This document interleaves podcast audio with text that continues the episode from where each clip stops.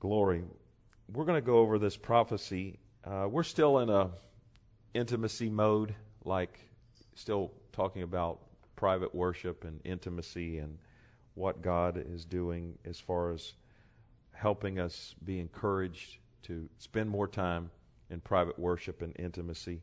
And we did that a lot last Wednesday as the Lord led us, and we're going to do some more of that tonight, but uh, in a little bit different manner, a little bit different subject matter. Tonight's subject topic is, or title, is Properly Discerning the War.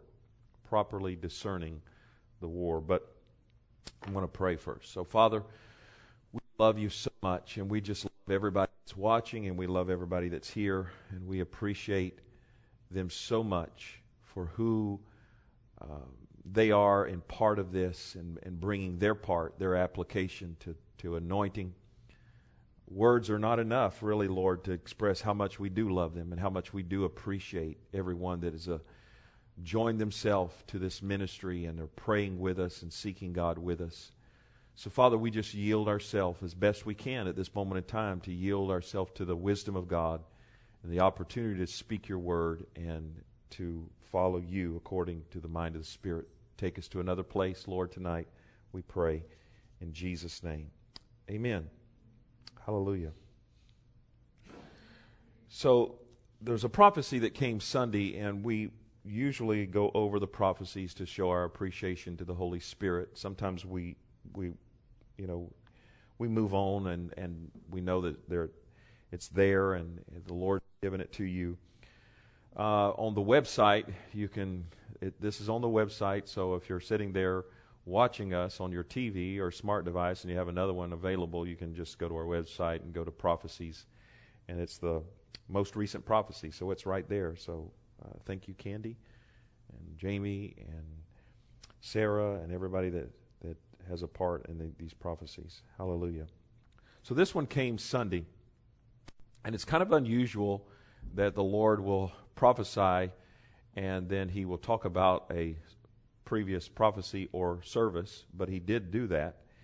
And uh, I've got to say this that as I started to prophesy Sunday, I just, um, I was listening because I was like, I got into it um, pretty quickly, and then um, even as I'm speaking, I'm listening to make sure that I'm not prophesying um, of myself, but I'm always. Um, spiritual integrity is to really, really guard yourself and make sure that you are, it is thus saith the Lord. Okay? Um, a lot of ministers uh, that love God will prophesy out of their own volition uh, what they want to see happen and they'll also prophesy many times out of pet peeves, like I want to straighten somebody out, and uh, the the anointing will go on that. You know, you you you can't prophesy to you know, he may straighten somebody out, but it's not your position to use thus saith the Lord to get across um, you straightening somebody out or some you know along that lines. But this prophecy title is, and I hope you've got it now. I'm talk long enough you can look it up, but it's without intimacy, there is no other way. The Lord said this, and I say unto you, says the Spirit of grace, that change, that change comes through intimacy in my spirit. In your spirit, highlight this. He's going to really accentuate this. Underscore it. Take a marker in your own mind and spirit and put intimacy in a place exalted in my presence. To a place as an open door into the supernatural, says the Spirit of the Lord. Go back, he said. Go back and listen to what you heard Wednesday night from my Spirit. Listen to it once and listen to it again and listen until you get it down in your spirit of what I'm calling you to in this in places of intimacy. Now I, have got to say that I thank God you know, I was obedient to that. Yesterday, I listened to last Wednesday night. I hardly ever, ever listen to my myself, but the Lord said to do this, and I did it because I obviously don't count myself to have arrived. And uh, I would encourage you, because he said it, to go back. Uh, before this prophecy ever took place, um, Gary uh, Carpenter listened to it again and had sent me a text. I believe it was before, I'm sure it was. And uh, he said, You know, how did he say it? It was really neat. It was, it was cute. He said, It was, this is, a, he said, um, if you go through a buffet line and you really like the food, you always want to go through the second time. And he said, I, I, I, had to go through the second time on this message, which it really was a, a wonderful message. But the intimacy was a lot of just self expression and word based on how to go into that place of real deep intimacy with the Lord. The Lord said this It's one thing to know me in the Word and to know truth by the Word, it's another thing to know me in truth and in intimacy, says the Spirit of grace. Come into that place, for no other place will provide the revival outpouring that you're asking. Mechanics will not do it. Not now. Listen to this. And I was like, "Ooh, should I?" I'm saying this. I'm i am kind of uh, qu- um, uh, wincing. I was hesitation. Yeah, kind of wincing, hesitating because I'm hearing what I'm supposed to be saying, but not even time spent with me will do it. Which to some or to many sounds like a contradiction. But many of you have been spending time with me as in watching the clock and letting your mind and affections be on other things. But I say unto you again, I do not fellowship with time. I fellowship with you in time, says the Spirit of grace. So that's a distinction that we all need to keep. Uh, you know, we can all put our minds on autopilot to do things. Uh, sometimes I've I've caught myself, Miss Gail, be up here leading us, and you know those things. You've said them so many times. You can put your mouth on autopilot, and you're like you're you're working on Monday's uh, you know, what you got to do on Monday. Words just spoken is not power. You got to invest your inward person. So just like, okay, I put, you know, this may be you or not you, but we've all done it. So I'm going to I'm going to just legalistically sit down here for the next hour or two and well, wonderful. I honestly, and I, I got to tell you, um, I, have sat for a long time before and then caught myself and said, Oh my God. you know, even in worship, saying, I love you, I love you, I love you. And then I was like, I have been someplace else. So that's not going to get it done. We have to really engage. So intimacy is the hour, he said. Intimacy and knowing me face to face. Come into this place. There's no other way. This way, or this was the way that I spent with my Father. My disciples wanted to know, they wanted to follow me in prayer, and the best that I could give them was to give them my prayer externally at the time. But I never could at that time convey to them the internal communion that I was having, and that they would one day have, uh, one day, and that they would have one day with the Father. But now it's given to you for this place. Make no excuses, and again, reiterates, guard your time. For many of you are saying in your hearts, This is good for those to whom it applies. But I'm in this season, or, but I'm in this season of my life, meaning that person's saying that's good for others, but I'm in this season. I'm in this season, and at some point, I'll go to that place. But I say to you, to every mother, to every father, to every housewife, to every businesswoman, to every worker, to every elder, and to every preacher, to the great and to the small, and to the in between, I'm asking you to come up higher and give me more of yourself than you're presently giving. You can do this through my grace and not of yourself, says the Spirit of grace. Hallelujah. So, really, He is qualifying all of us. And uh, now everybody's got a different a mother that's got three kids and working, that's a different schedule than I'm on. And the Lord does not even begin to expect them to be spending the time in prayer and in the Word that, that I am or should be. But everybody's got a part, everybody's got something to give. Hallelujah. By the way, I was it was so blessed Sunday uh, with my my daughter Davy. She got in the truck for some reason. I don't know how it worked out. You know, it's musical cars or musical chairs with our bunch going home. And she got in the truck with me, and uh, she was in tears almost. She goes, God came so strong over with the kids Sunday. And he, she said that the Lord got in there, and the Lord told her to have communion with them, and she started to have communion with them, and all those little guys just started. I mean, there was a presence that came. It's so great. I mean, a presence. So, hallelujah. So, uh, it's wonderful. So Sunday's prophecy, we just read that because I want us to to understand uh, properly discerning the war, because we're going to talk about the war in a little bit different manner tonight concerning the war that's engaged against each one of you, and the other side of the coin being the other side of the part part of the war that's not just purging and not you just giving up, but the accuser of the brethren, and the part that comes at you sometimes to make you feel. Um, much less than than what you you possibly well much less than who you are who you are in, in all essence. So let's go to a place. I want to demonstrate something to you. He does. Let's go to uh, first kings. Let's go to the old testament. I'll show you a shadow.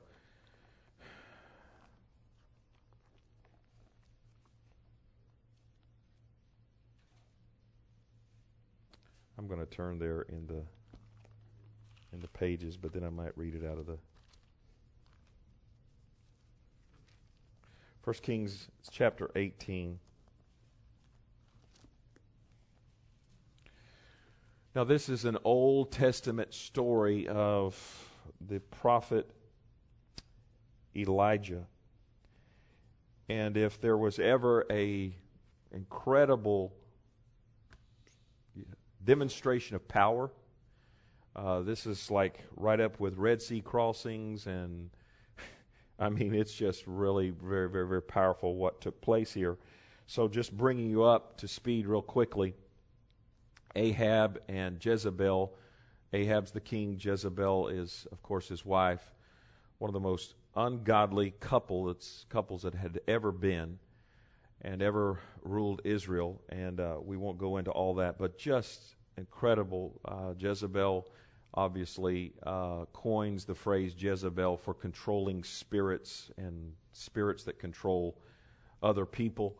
And uh, she was really the king. You know, Ahab was the king as in, in puppet, but she was she was the uh, she was the one with power, and she was. Uh, if you've ever heard somebody call somebody well Ahab or Jezebel a witch. That's exactly really what she was because she had a controlling spirit, but she had 450 prophets of Baal that she served at her table and uh, basically manipulated them and had them do whatever she wanted to, you know, to take place in the kingdom. So there is uh, a, a, you know, a judgment on Israel because of this. God dries up the land. It's in famine, it's in a drought. But the man of God of the hour was uh, the prophet Elijah. And this is, prof- this is Elijah's showdown with the prophets of Baal. And then we'll read a little bit past that to uh, also uh, get to where we want to get to tonight. But um, Elijah is the man of the hour. He's filled with um, God's power, not necessarily His Spirit, but walking in God's power. And so um, I'm going to move on down here and, well, let's look at down in verse 20. So Ahab, um, Elijah actually meets Ahab after three years and uh, says, I'm going to break the drought. God's going to break the drought. Um, in verse 19, he says, Now therefore send, he's speaking to Ahab, and gather to me all of Israel unto Mount Carmel, and the prophets of Baal 450, and the prophets of the grove, groves 400, which eat at Jezebel's table. And so Ahab sent unto all the children of Israel, and gathered the prophets together unto Mount Carmel. And Elijah came unto all the people and said, This must have been a massive, you know, gathering of, of Israel and Jews. How long halt ye between two opinions? If God, if the Lord be God, follow him. But if Baal, then follow him. And the people answered him not a word. Then said Elijah unto the people, I, even I alone only, remain a prophet of the Lord. But Baal's prophets are 450 men. Let them therefore give us two bullocks, and let them choose one bullock for themselves, and cut it in pieces, and lay it on wood, and put no fire under. And I will dress the other bullock, and lay it on wood, and put no fire under. And call ye on the name of your gods, and I will call on the name of the Lord, and the Lord that answereth by fire, let him be God. And all the people answered, now they're going to say something, and said, It is well spoken. And Elijah said unto the prophets of Baal, Choose you one bullock for yourself and dress it, for ye are many, and call on the name of your gods, and put uh, no fire under it. They took the bullock which was given them, and they dressed it, and called on the name of Baal from morning even until noon, saying, O Baal, Hear us. But there was no voice, nor any that answered. And they leaped. I mean, here we go. It looked like a bunch of chickens. They leaped upon the altar which was made. And it came to pass at noon that Elijah mocked them and said, Cry aloud, for he is, cry aloud, for he is a God. Either he is talking, or he is pursuing, or he's on a journey, or peradventure he sleepeth and must be awakened. And they cried and cut themselves after their manner with knives and lancets till the blood gushed out of them. Now, can you? I mean, this is a tr- this is a story, but it's true life. This is, uh, you know, this was actually happened. And so Elijah, this is Mount Carmel showdown. I believe that in the last days that we're going to see some Mount Carmel showdowns. We're going to see the real church in exhibition, not for show, but for the reality of who is God and who is not God. And so we're coming to that place because the world is getting so dark. Uh, we were looking at some stuff um, in the office prior, and and just it was humorous but it wasn't humorous. It's the dark, it's the, the age of the day. And there was a certain uh, satire uh, group um, that has some pretty good stuff at times, and they were banned from Twitter this week because they, they called a man a man, but the man is saying, and he's like up in the, well, he's not necessary. I don't think he's really in the military, but he's been appointed to some kind of like a military type position over human resource. I don't know. Um, many of you probably know his name, but he says, uh, "I'm so glad to serve as the first." You know, you, he stand there as a man. I'm so glad to serve as the first female uh, four-star such and such military person. And so this group called him and said, well, was writing about him and said he's a man, and uh, he got banned from social media because they said he was a man. It's a wicked hour that we live in. It's a very wicked hour. So it's just getting worse and worse and worse and worse and worse. But the God that answers by fire in the days ahead with power is going to be shown in the earth as the true and living God. So these guys, they cut themselves, they did everything possible to solicit from Baal, which is Satan, the God of this world, um, and nothing happened. And so Elijah begins to mock them. He begins to say, well, maybe he's on a journey, maybe he's asleep, maybe he's, you know, talking to somebody, maybe he needs to be wake, uh, you know, awakened. And that just infuriated them. They begin to cut themselves and they begin, the blood began to gush out. And it came to pass that midday was past, that they prophesied until the time of the offering of the evening sacrifice. And there was neither voice nor any to answer, nor any that regarded. So they thought, if I prophesy, begin to speak, oh, he's, a, he's going to do it. And so I don't know how big this crowd was. Let's say maybe there's thousands. Uh, they put on this exhibition of uh, demonstration of emotions and cut themselves, and then they begin to prophesy and begin to say that, you know, Baal is going to do this. But no, nothing happened. And Elijah said unto the people, Come near to me. And all the people came near unto him, and he repaired the altar of the Lord that was broken down. And Elijah took twelve stones according to the number of the tribes of the sons of Jacob, unto whom the word of the Lord came, saying, Israel shall be thy name. And with the stones he built an altar in the name of the Lord, and he made a trench about the altar as great as would contain two measures of seed. And he put the wood in order and cut the bullock in pieces and laid him on the wood and said, Fill four barrels with water and pour it on the burnt offering or burnt sacrifice and on the wood. And he said, Do it the second time. And they did it the second time. And he said, Do it the third time. And they did it the third time. And the water ran out or ran about the altar, and he filled the trench also with water. And it came to pass, it came to pass at the time of the offering of the evening sacrifice that Elijah the prophet came near and said, Lord, God of Abraham, Isaac, and Jacob, let it be known. So he, there's no cutting himself, there's no demonstration. Let it be known this day that thou art God in Israel, and that I am thy servant, and that I have done all these things at thy word. In other words, he didn't just make the challenge, God told him to do this. So it was, it was a directive. In other words, you can't just go and say, I'm going to I'm going to do stuff to put on a demonstration. Before we read what most of you have already read before or heard preached many times before, God did answer him.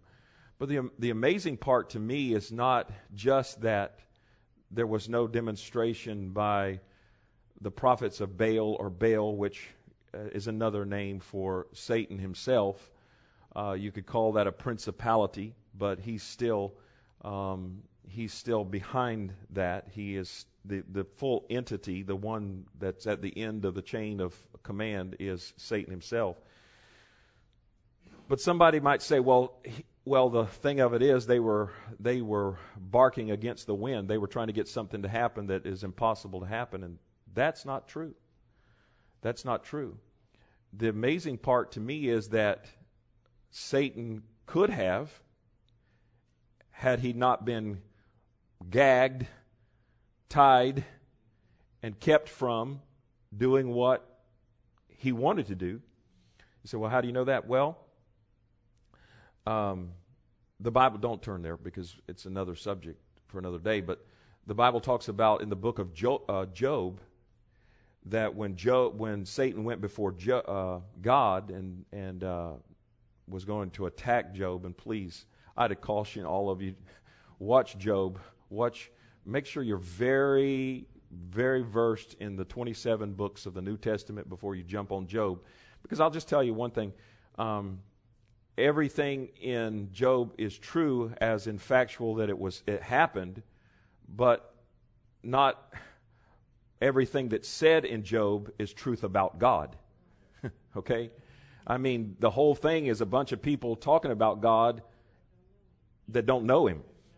From the beginning, you know, Job had to be straightened out, like God saying, you know, you, most everything you've said about me, that's not right. His three friends. So if you read Job, you know, point blank and say, look at that, that's that's really that doesn't. Wow, God's really different, wasn't He? No, God's the same. He's the same. Those guys wrote down or said what they believed about God, which wasn't true. So Satan goes after Job. And uh, so the day that all this calamity happens, um, he has all these servants. Job has all these servants that come in from the field. One of the servants comes in and says, You know, we were. Um, and I can't remember which one it was, but it had something to do with his animals and his servants and all that. And he said, and we were there in the field, and all of a sudden, God rained down fire from heaven and burn up the servants and burn up the you know the the animals and burn up this and well God didn't do that. That was Satan. But Satan evidently had that kind of manipulative power to do such things. And the next guy, while he's standing there, the next guy said, your children were all gathered together in one big house, and a huge wind came through and knocked all of it down and killed them all. Well, Satan did that. So, so we know that he does have a limited amount of power. So it wasn't that the devil could not have done that. I would have loved to have seen the warfare in the spirit. I'd have liked, as they were doing that, he probably got ready to do it and just keep Israel under but whatever, you know, God, God may have just done it himself and, and just said, shut up and sit there. But if it was an angel, if, if it was like Michael or one of those, man, what a, what a, you know, what a, you talk about UFC. I mean, that guy, the, the angel that God sent to put the, the, the principality of Baal under authority he was mugged and gagged and made to sit. You're going to sit there and be real still while this demonstration takes place. So he, we see here the Lord says, uh, or that Elijah prays this prayer, and uh, he says, "Hear me, O, o Lord, hear me, that this people may know that Thou art the Lord." And thou hast turned their hearts back again. And the, then the fire, I mean, immediately the fire of the Lord fell and consumed the burnt sacrifice and the wood and the stones and the dust and licked up the water that was in the trench. Now, what a demonstration. I mean, this is an absolute, and I believe this is where we're going in these last days, that the miracles and those things that will take place will be so demonstrative that there will be no room for doubt. No and it's not that won't be for us, it'll be for the gainsayers and those who don't believe. And Elijah said unto them, Take the prophets of Baal, let none of them escape. And they took them, and Elijah brought them down to the brook Kishon and slew them there. Now, you know, we're not in a day and hour where we're going to start, you know, stabbing people with swords and killing them like that. But I'm telling you, this was an incredible cleansing that took place um, and a demonstration of power that took place on that day. So Elijah the prophet's part of this, taking them down, and the Bible says they, they slew or they killed. They, that doesn't mean that they um, laid hands on them and they got you know slain in the spirit. That means they died. They physically 400. Can you imagine 450 bodies laying there? Uh, you don't kill 450 people. He must have had help uh, obviously, they're not doing this willingly. You've got two or three guys or four men. A grown man that knows he's about to be disemboweled um, usually will fight like crazy. But five or six guys can hold, I don't care how bad you are. You, if you got five or six decently strong guys, they will they will subdue you. And so it took a lot of people because these guys probably did not like knowing that they were about to be uh, killed. They were tied probably and, and then destroyed. Well, why do you make a point of that? Because this was an exceptional big day. And um, so after this, right after this, you know, Elijah breaks the drought and he does some things that are just human beings can't do. He outruns a chariot and uh, because he's just under this adrenaline rush, if you would, of destroying God, God raining down fire, Him killing all these prophets of Baal, and then breaking this drought. And uh, so we're not going to read all of that just for time's sake, but we'll go right into the next uh, chapter, chapter 19. So he does all this stuff, and it's like, here's this mighty man of God that you just like, I mean, he's he's like the man of steel. He's incredible. Does all this in one day, calls down fire, kills all these false prophets. And then in verse 1 of chapter 19, it says, And Ahab told Jezebel. Well, uh, Ahab was not the man in control. I mean, or the man that was, he, he was under an authority, and it was Jezebel's authority. And Elijah, had, what Elijah had done, and with all how he had slain all the prophets with the sword. And Jezebel sent a message unto Elijah, saying, So let the gods do to me and more also, if I make not thy life as the life of one of them by tomorrow about this time. well, you would have thought that after you would have been able to do all of this, work in all this power, that a threat by a woman in a palace would have been God's going to protect me, God's going to keep me. Um, but I'm telling you, the the uh, authority, the demonic authority that she walked in was so strong, and the man probably, I'm just, you know, the the Bible doesn't say I'm just speculating, but I'm sure it must have been, um, he must have been just physically wore out from the adrenaline of what had happened in the in the last 24 to 48 hours.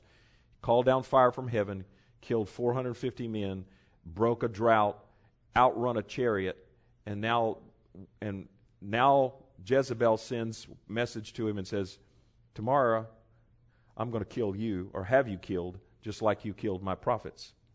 So when he saw that, verse 3, he arose and went for his life. I mean, fear comes on him. And he came to Beersheba that belonged to Judah and left his servant there. But he himself went a day's journey into the wilderness and came and sat down under a juniper tree. And he requested for himself that he might die. Now here we go. Here's the here's kind of a pity party here, but you know the man's probably under extreme depression at this point in time, having gone through such an adrenaline, uh, and then yet now he's running for his life. And he said, "It's enough now, O Lord, take away my life, for I'm not better than my fathers. And he lay and he slept under a juniper tree. And behold, an angel touched him and said unto him, Arise and eat. And he looked, and behold, there was a cake baked on the coals and a cruse of water at his head. And he did eat and drink and laid him down again. The man was exhausted. You can tell that by the context of Scripture. And the angel of the Lord came unto him again, again the second time and touched him and said, Arise and eat, because the journey is too great for thee. And he arose and did eat and drink or drink and went in the strength of that meat 40 days and 40 nights until unto Horeb, the mount of God. So it's amazing he didn't he didn't eat again. It looks like uh, because of the strength of that that angel food that he had eaten. But then it says in 19, uh, 9, and he came thither unto a cave and lodged there. So he's in this cave. He's going from where he was at to this cave. And behold, the word of the Lord came unto him, and he said unto him, What doest thou, Elijah? And he said, I have been very jealous for the Lord. A, this is amazing dialogue. I mean, God knows why he's there. Elijah knows why he's there, but God's asking him some questions. So, what are you doing here? And he said, Well, I've been really, you know, I've been very zealous, very jealous for the Lord, God of, of hosts. For the children of Israel have forsaken thy covenant, thrown down thine altars, and slain thy prophets with a sword. And I, I, even I only, am left. And they seek my life to take away.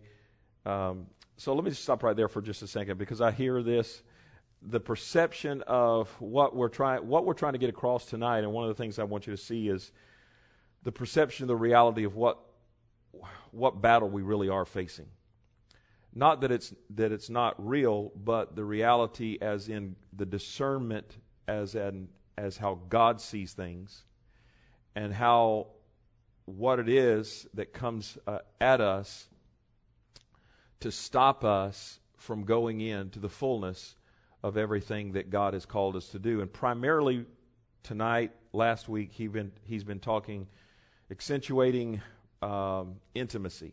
And I said again last week, and I can't say it enough, I'll repeat it again in this service. We never receive, um, like, say, for instance, teaching on one particular limb and divorce ourselves from the others to say that this one's the one now we go with, and all, every single one of them are equally valuable. In other words, praying in tongues, private worship, meditation of the word, and fasting, um, all all are necessary all the way to the end. All the way to the end. I mean, till he comes and, and gets us. But there is a, it seems like all of those things that help um, destroy the flesh or the, bring us to a place of yieldedness continually take us to a place of agape and intimacy. And the, probably the vehicle that just brings that in the most is, is private worship. So the, the Lord is all about helping us understand the battle that is waged against private worship in our life, especially if you're someone that is already engaged in going through the purging process. Um, I'll probably say it again because it's probably in what few notes I do have, is that I want you to understand something that the war to keep you out of worship uh, is a different war than the purging process. It's, it's, it's two different entities that are coming. There is a war that the Holy Spirit will help you wage against your flesh, as in yielding yourself to the Lord. There's a war of distraction and a war of if I say it like this, mono mono, just straight on the enemy coming to bring forth depression or fear or anxieties or just a maze of emotions against um, private worship. I, I'm thinking of something right now. A friend of mine who is mature in the Lord, they'll, they'll hear this tonight. They'll know I'm talking about them. But um, they heard lessons, oh, probably probably two years ago now on private worship, and they had started a real life of fasting, and they were getting some really good benefits from fasting. And so they said the Lord told them to do certain amount of time every day in private worship. So they kind of switched gears in for a season to go into to private worship. After a while, now this is hard to believe, but it is true because I believe the person. But I know this is I know I know the war sometimes in, in private worship after a while, they called me they said, You know what?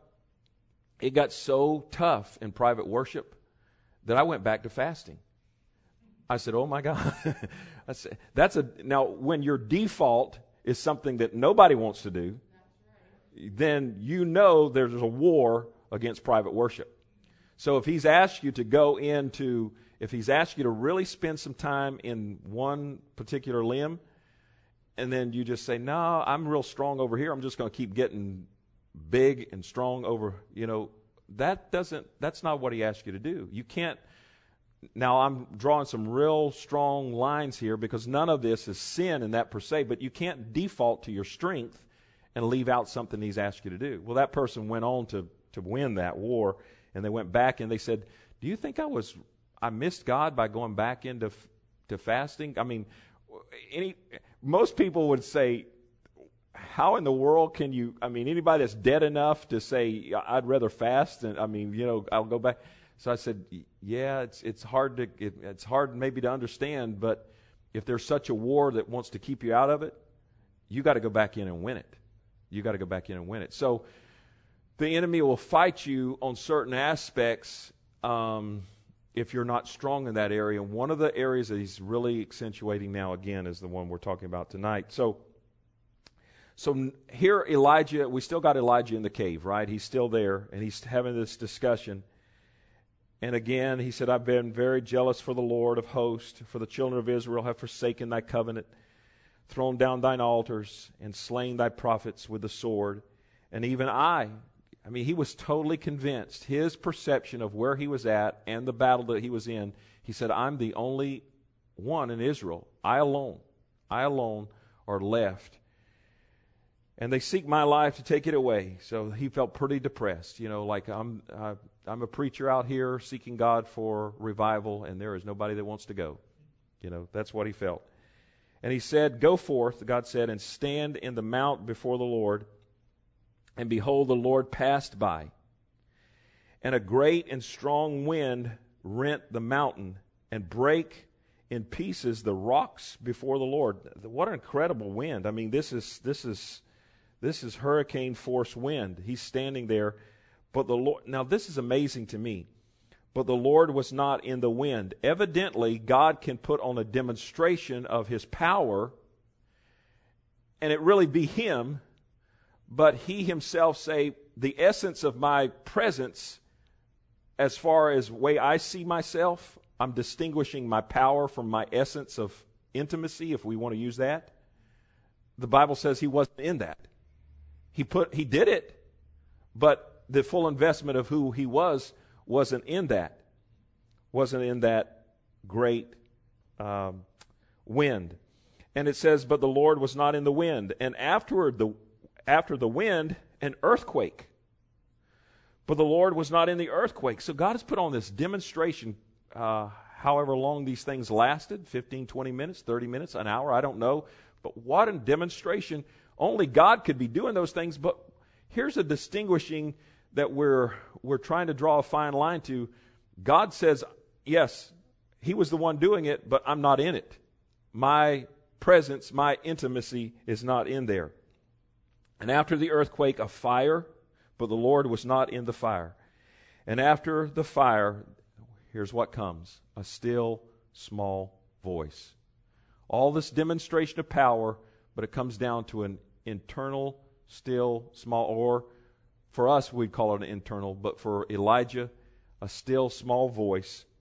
And it was so when Elijah heard it that he wrapped his face in the mantle and went out and stood in the entering of the cave.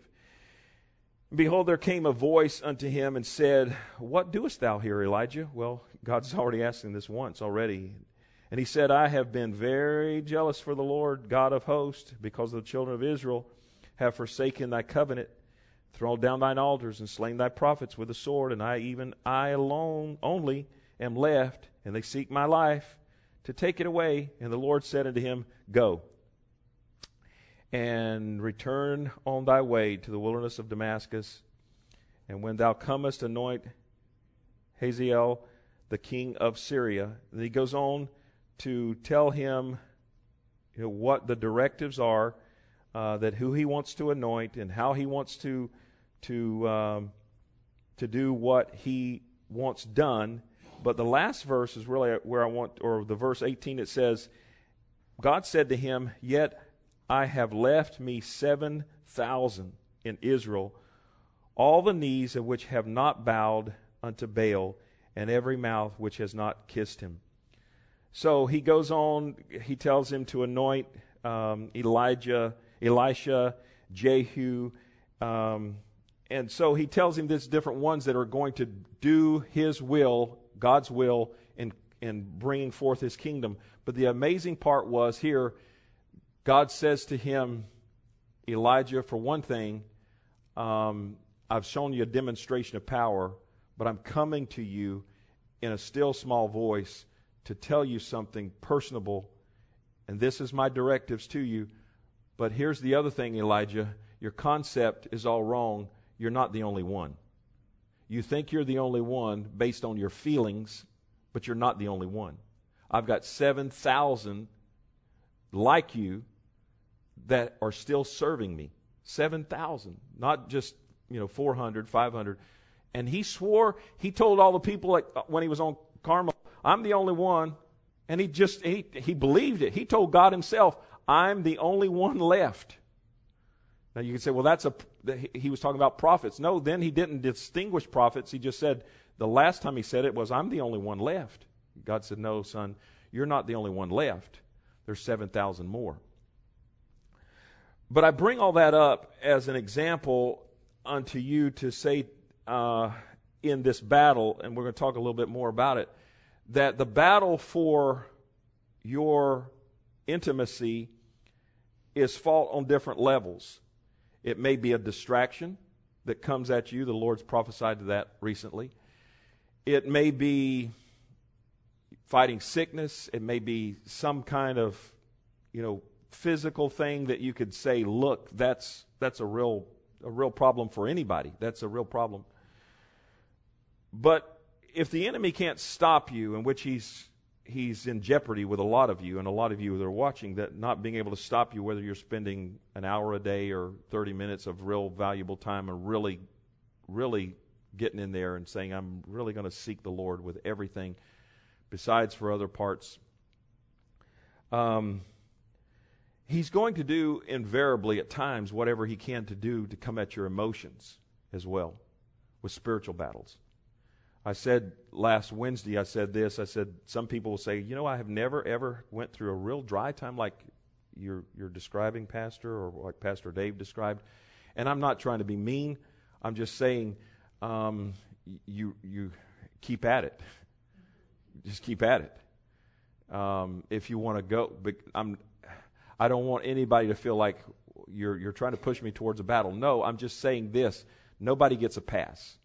There's not anybody from Christ till now that ever gets a pass. Like, I'm going to walk into that room called agape because I'll tell you what's in, inside that room continuous healing, continuous miracles. There's an inertia, if I can use that word, there's a continual inertia that builds on itself. And I said this last week, and I hear him saying it again. The level of us keeping it, as in fight, is a different fight than us getting there.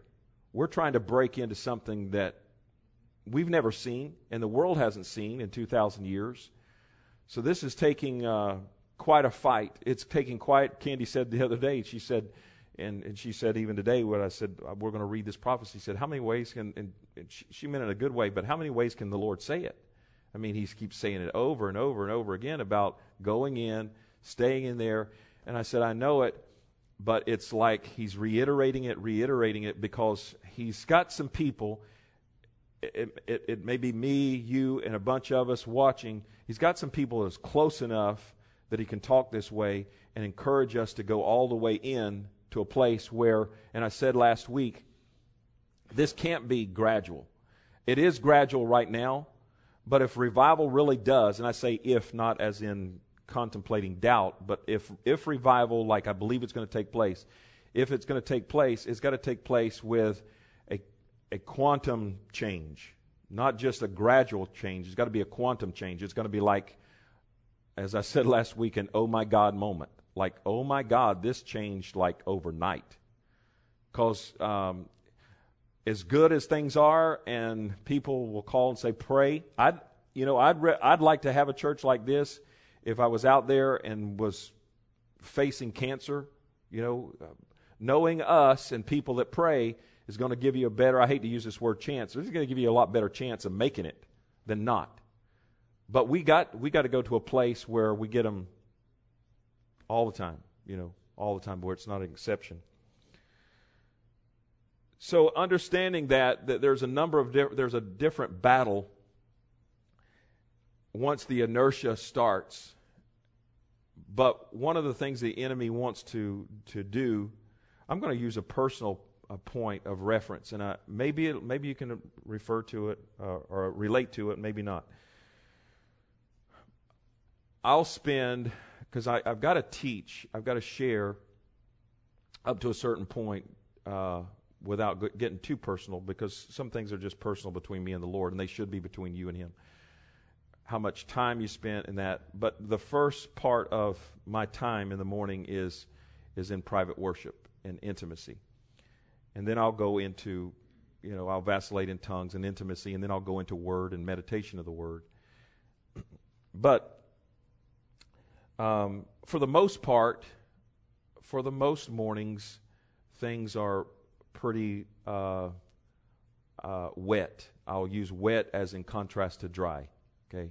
Wet as in really at times I'll find myself not even trying to con- not even try to produce it, but tears um, streaming down my face and intimacy and a presence and but then there's times where there's seemingly little presence and I didn't I didn't do anything. But then there's times like this morning where um, I could feel something, and I don't go by feelings, but I'm going to relate something so many of you will say, okay, maybe that's, maybe that's you, and maybe you face, where something was coming yesterday afternoon. There wasn't no real reason for it, it was just coming.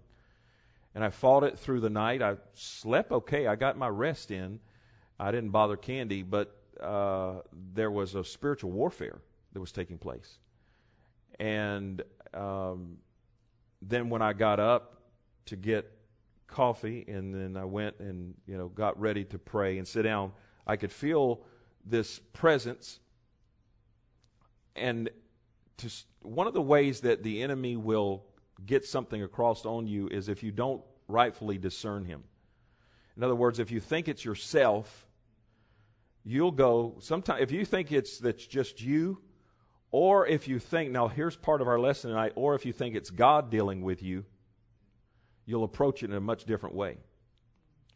If you think it's because we talk so much about God dealing with us in um, uh, the process of, of dying to self and the purging process, and that's a reality. But you've also got to understand and you know what is our discerning properly discerning the war. So I sit down, begin to worship, and it wasn't dry. You know, if you have a dry, wet meter and wet's over here and dry's over there, it wasn't like human emotions. It was the needle was going way that way.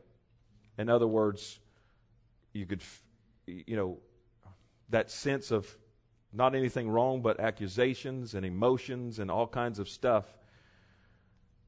And I began to, it was like war, but I'm accustomed to war at times, so that's okay. But here's the thing, and this is where I'm learning, but I pass over to you what I'm learning when He lets me. So, in years gone by, now I'll just talk about this. In years gone by, sitting there under a sense of like, why is this so astronomically dry? And why is the war? May I would have probably been in years gone by, maybe God's dealing with me about something. Maybe there's something needs to and I would even at times when it was so dry and like if it was really good three days earlier and I'd be like, Lord, what's wrong? You know, what's what's what's what's wrong? Uh, uh, you know, do I need to? Is there something here that needs to be purged, or not, is there something? And I knew I wasn't coming. I, there wasn't anything wrong, but you'll you'll begin to tend to want to straighten stuff out if something's wrong. and I remember, I remember the moment. Now it didn't change the presence so much, but I remember this verse that we just read: a still small voice a still small voice, which I locate easily now by the Holy Spirit, a still small voice said to me, It's because of you going in. It's because you going in that's creating the war. And I knew immediately what he was saying. You haven't done anything wrong. You're absolutely doing everything right. This wasn't a purging. It wasn't a, like, God, what do you need to change in me. Now, grant me, all of us are still in a purging process. But Tim Stemple used to say this, I loved it. He said, two ways to understand, or one way to understand. He said, demons push, the Holy Spirit leads. He leads. He's a father. If you're leaning into this, now if you're if you're one foot in the world, one foot in in you know Christ, uh, you may have a you know a terrible time of. It may be, as Peter said, that you uh, it, it's wrenching. It's it's he suffered. He that has ceased from sin has suffered in the flesh. There comes a point where there shouldn't be any major like amputation suffering. Really, they should. Con- it, it, there's going to continue to be because none of us are uh, infallible in that sense that where we've arrived. Paul said of himself, he's still. But the works of the Holy Spirit are totally different. And the Lord said to me, "Because it's because you're going in that is, is the fight. Well, then obviously throughout the day, the, the atmosphere changed absolutely. Um, but does that help you? I hope it does. Because I, ha- I hope you understand that when you're fighting those things, you don't just sit there and, and, and, and wait, you speak to the entity. No weapon formed against me. It's things like, no weapon formed against me will prosper, and every tongue that rises against me in judgment, the word says, thou shalt condemn. It doesn't say that he will condemn it. You're supposed to condemn it. You're supposed to take the authority and condemn it and cast it out. Hallelujah. Uh, Zechariah. I like Zechariah. Look, look at Zechariah chapter 4. Where's Zechariah? That's just before Malachi, right? Yeah. Okay. Ch- chapter 4. This is a classic verse.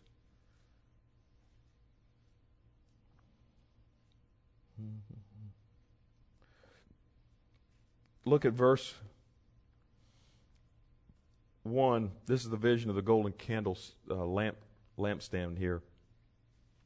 And the Lord talked with me and came again and walked and waked me as a man that is awakened or awakened out of his sleep and said unto me, What seest thou? And I said, I have looked and behold a candlestick all of gold with a bowl upon the top of it and his seven lamps thereon and seven pipes to the seven lamps which are upon the top thereof. Now we're not going to get into all this because you know I'm not. I'm just not. I'm just using this as an example for here for another verse. And two olive trees by it, and one upon the right side of the bowl, and on the other uh, upon the left side thereof. And so I answered and spake to the angel that talked with me, saying, What are these, my Lord? And the angel talked with me, and answered and said unto me, Knowest thou not what these be? And I said, No, my Lord. And he answered and, and said, spake unto me, This is the word of the Lord unto Zerubbabel. And Zerubbabel was the, uh, he was one of those men that went back, um, you know, Nehemiah went back as a wall builder. Zerubbabel went back and uh, began to build the temple uh, after the captivity. You know, the captives were released to go back from uh, Babylon. But um, here is a classic verse. The Lord was saying unto him, Not by might nor by power, but by my spirit, saith the Lord. Amen. So it's not by might. Um, I like the first part of this. I'm not going to try to even get too far into teaching on it, but you know, he sees this vision to these these olive trees. Obviously, if you read on, they're supposed to be uh, the typology of two prophets, but he shows, God shows, I, I, I, relate it to the inertia of revival because it's two, it's, you know, these golden lamps, uh, candlesticks, you know, what does a candle burn off of? Well, they burn off oil, okay? Um, but what it shows in this picture is you've got these two olive, if you paint the picture, you've got these two olive trees that are bearing olives, and they are supplying you know, there's these pipes going down uh, into this bowl, and this bowl is being filled with continuous oil, which is feeding the lamps. To me, it's just a continual inertia of revival. We step in there, and what we're going to receive, as long as we just don't stop fasting and praying, it's going to be a continual process. It's going to be a continuous, like a snowball going downhill and just gaining um, power and gaining authority and gaining momentum at all times. Hallelujah. Praise the Lord. The war against worship and the war, I said this, I said I said it, probably had it in my notes. The war against worship and the war of purging are two separate things. So it's always important that we discern what's around us. Okay? And you can just do that real simple. The Lord taught me through the years about, and I say he taught me, he's teaching me. That's what I want. That's how I want to say it. He's teaching me because I have not arrived. Uh, you, many of you have heard the dream that I had years ago. I'll never forget. It's probably one of the most vivid dreams that I ever, ever had in my life. It was so vivid that it was almost um, like I li- was physically living it. But I was um, in this church But this church wasn't this church. It looked like this church, but it, w- it must have been much bigger. The Lord has to relate something to you, like that's familiar for you to get across. But I was sitting over here. The pulpit was up there, and there was like hundreds of people, and uh, so it was so wonderful. And uh, the pulpit was up there, and the worship team, not present worship team, was leading worship.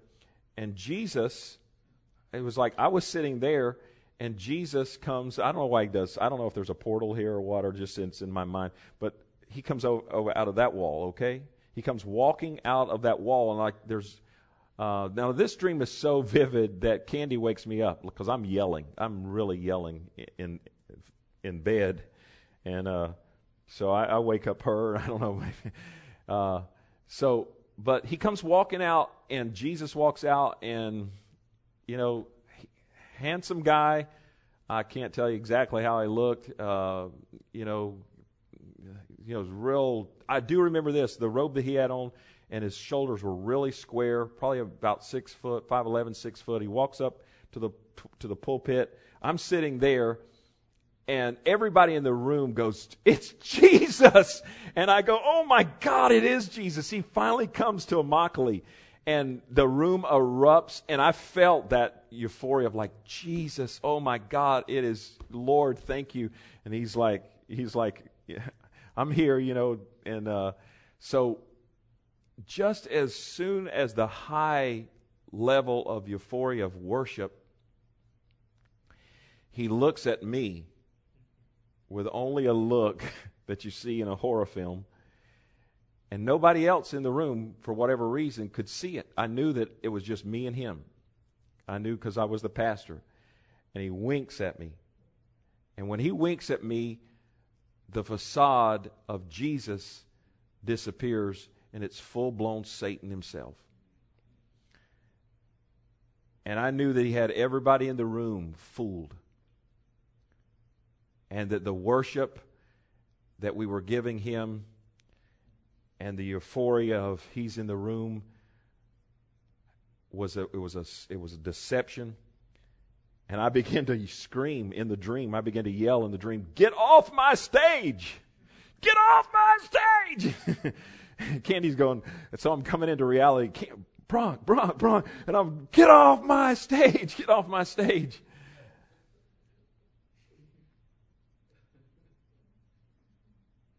But he can come in deception. And he'll try to turn a group like us from the truth that we're walking in. As I said, that may, I don't know if that example I gave you about my personal life this morning rings true, but I can tell you this if you fight the wrong battle, you're not going to get any place. Yes, we all need to change. But yes, if we're going into a place where there's a room called agape, you're going to fight some you're going to fight some battles with the accuser of the brethren that purging's not going to get that atmosphere to leave.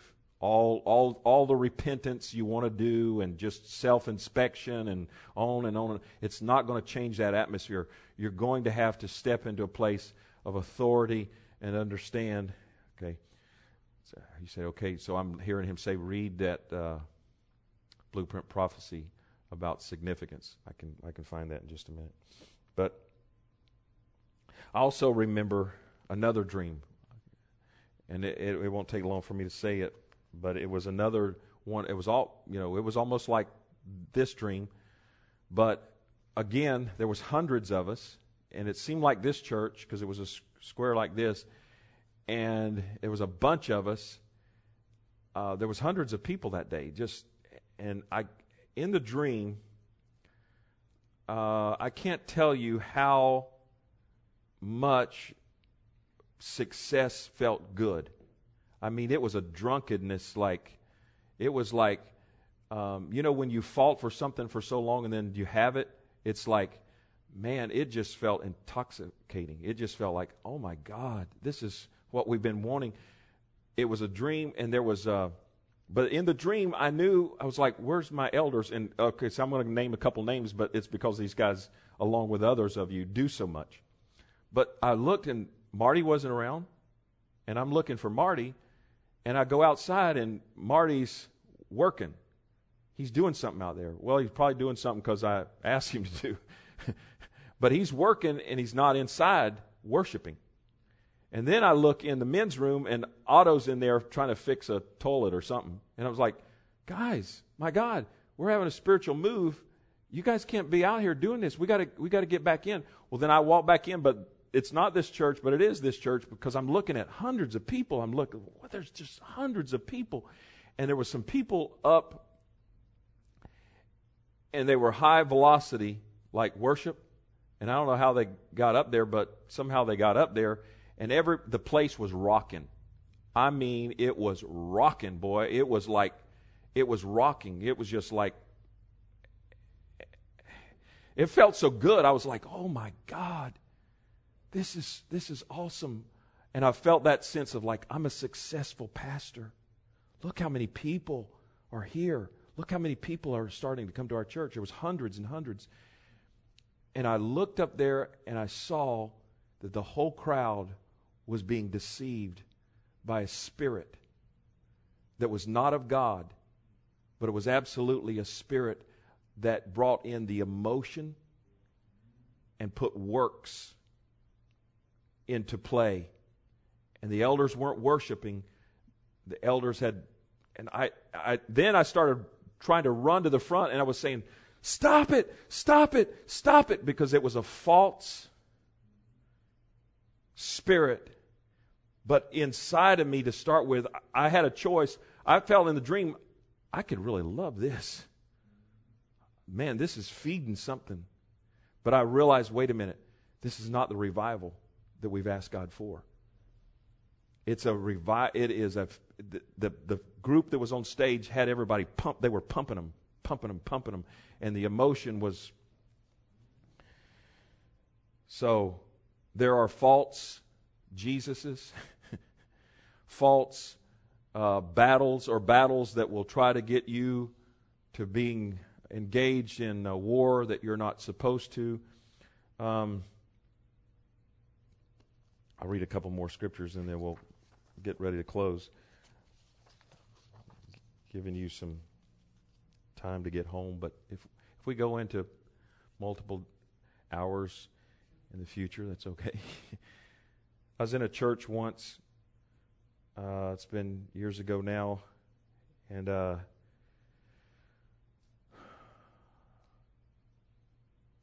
there was uh, this particular church really loved let's say, warfare praise.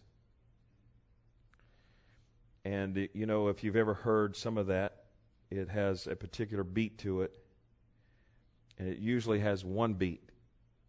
And it's like boom ba ba boom boom boom ba ba boom boom boom ba ba boom boom boom ba ba boom boom boom ba ba boom boom ba you know and it's over and over and over and over and over again. Well they enjoyed what they determined was warfare praise. But I was in that church and I was standing there and I was like after a while my spirit not my soul but my spirit began to get real grieved. It's like, there's something wrong about this. Uh, do you know what I'm talking about? that boom, boom, boom, boom, boom, boom, boom, boom, boom, boom, and no, no worship song, no, you know, it just over and over. Do you know the American Indians? And I've been to Africa. The natives there, when they get ready to go into a trance, they get one, uh, one beat, one beat, boom, boom, boom, boom, boom, boom, boom, boom, boom, boom, boom, over and over, and they'll listen to it for an hour or whatever, and they'll go from, they open themselves up. And I got grieved and I said, man, this is not. Because I'm telling you, something can go from Holy Ghost to devils. And if you're not where you can discern, and a lot of times your spirit will get aggravated. It'll get aggravated. But how those devils get people over is uh, there's a scripture on that in Colossians 2:18 it says let no man beguile you of your reward in voluntary involuntary humility and worshiping of angels, intruding into those things which he hath not seen, vainly puffed up in his fleshly mind. Now, without going into that, what he's saying is the only way that somebody can get over to you, like saying, I've seen things that you haven't seen, you need to, you need to believe what I'm seeing. I, I've, I have encounters with angels all the time, and you need to. He says you have to come to a, a voluntary um, concession, as like you lay down your ability to discern, and you have to voluntarily submit to that. Now, sometimes that'll happen in churches, some of these churches like that. And I know that they, they, they meant well, but I could feel that. And, and here's, the, here's how Satan will come. He'll come to you and say, You know, you're just, because you're resisting this, you're aggravated because you're resisting this. You need to submit to it. Just go ahead and submit to it. And it doesn't make sense. Are you picking on worship church certain no no no i'm just telling you the illustrations that we've given about doctrines of devil. Me and Marty was talking to just thought about that. We are talking earlier, and we and he brought it up. He said they're going to come with different agendas. He said, "How are we, how are we going to how are we going to be able to stop it?" I said, "Well, only God will. You can't we can't put. I mean, he was sincere, but the Holy Ghost is preparing us now. They'll come with their different types of worship. Is there a warfare word? the warfare worship we had is the, is the worship that we engage in presently. But you can get into that boom, boom, boom, boom, boom, boom, boom, boom, boom, boom, boom, boom, boom, boom, boom, boom, and it'll, and it'll, after a while, it's like, oh, it'll, it'll, and it changes spirits. It can change spirits, and then after a while, people start running around and barking, and and here's the thing. Here's what that spirit says if you'll truly, if you're truly humble, you'll do anything that God asks you to do. You get in the, you'll get in the floor and squirm and jump up and down and holler, do a flip, crow like a rooster. Those are doctrines of devils, and they come with people not being able to change. See, when something, if you're really a worshiper, it says we have an unction from the Holy One and we know all things. Not we have we don't have all we haven't come to all truth, but you you if you're not a critical if you're a critical person, like you're always criticizing, maybe maybe you've got a fault there. But if you're not a critical person, like you're not trying to look and something starts aggravating you, I mean aggravating you on the inside, don't go with it. Don't go with it. Don't say, "Oh, well, I just need to be more humble." Don't go with it. You need to know your significance. Okay, he told me. Let's let me. I should have had that. Somebody can get. Let's see. That's. Hope I can get on the internet here. Yep. Come on. Come on. Okay. So blueprint, PDF. Go down. Go down. Go down. Go down. Complete the purging process. Know your significance. Turn it sideways so you can see it. I have birthed you for a sole purpose. This was one of the blueprint prophecies, came November 17, 2019, for a sole purpose. And yet, you hardly, this is all of us, you hardly know your significance. Do not let the flesh or the mundane blind you. I know me. I know me, says self unto you. I know me. I'm just me. Now, the, I'm using this because I can tell you, just like the example I uh, said about myself this morning, if I'd have fought the wrong battle, it had just paralyzed me all day. I knew where He had been taking me, and God helped me fight the right battle, knowing my significance. I know me, I'm just me, but I say unto you that you are my son, my daughter, my high priest, who is to bring forth the high praises and the intercession in the earth that will bring forth the great and last day harvest of my kingdom, says the Spirit of grace. For you've not expected more of yourself as you should, but expect more of yourself in going forward. Put a higher mark to your life and expect yourself to be in a place with me that can turn the city and can turn the nation, says the Spirit of grace. When you think of smaller terms of yourself, you minimize my ability to flow through you in authority and expectation of things in faith that will truly turn a city upside down, says the Spirit of the Lord. Just a couple more paragraphs. This is one of the smaller ones of the, the prophecies. When you re- relate to yourself, and I think we're all guilty of this, when you relate to yourself as you would relate to a friend with many faults and do not see the higher part of you, which is called up into higher places to make intercession for the city, when you live out of the familiar, then you demoralize and bring low the place of authority that is in you, that I have placed to bring forth the revival, says the Spirit of the Lord. There is a pride, he said, that can exist out of the flesh. And too many, and too many guard themselves at the expense of the Spirit, saying, I will not pride myself over there.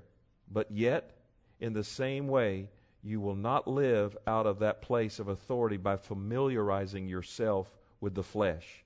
But you must, you must come up higher, expect more, do more, and be more for me for that place of authority, says the Spirit of the Lord.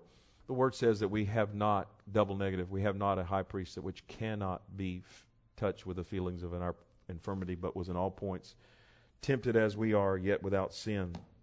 As a result of that, knowing that, let us come boldly before what? The throne of grace, that we may obtain what? Mercy. Well, wait a minute. Mercy's only for sinners. No, no, no. He's talking to Christians here. The word mercy means compassion. You come before the throne of grace, that the compassion of Christ flows out through you, that you may obtain what? Grace to help in the time of need. Hallelujah. So, our grace now that we need, Lord, is that we've never been here before. I haven't been here. You haven't been here. We're asking for grace to take us into the next level. Amen. God bless you. Thank you for coming tonight. God's blessings be upon you. Did you have a good time? I hope. Praise the Lord.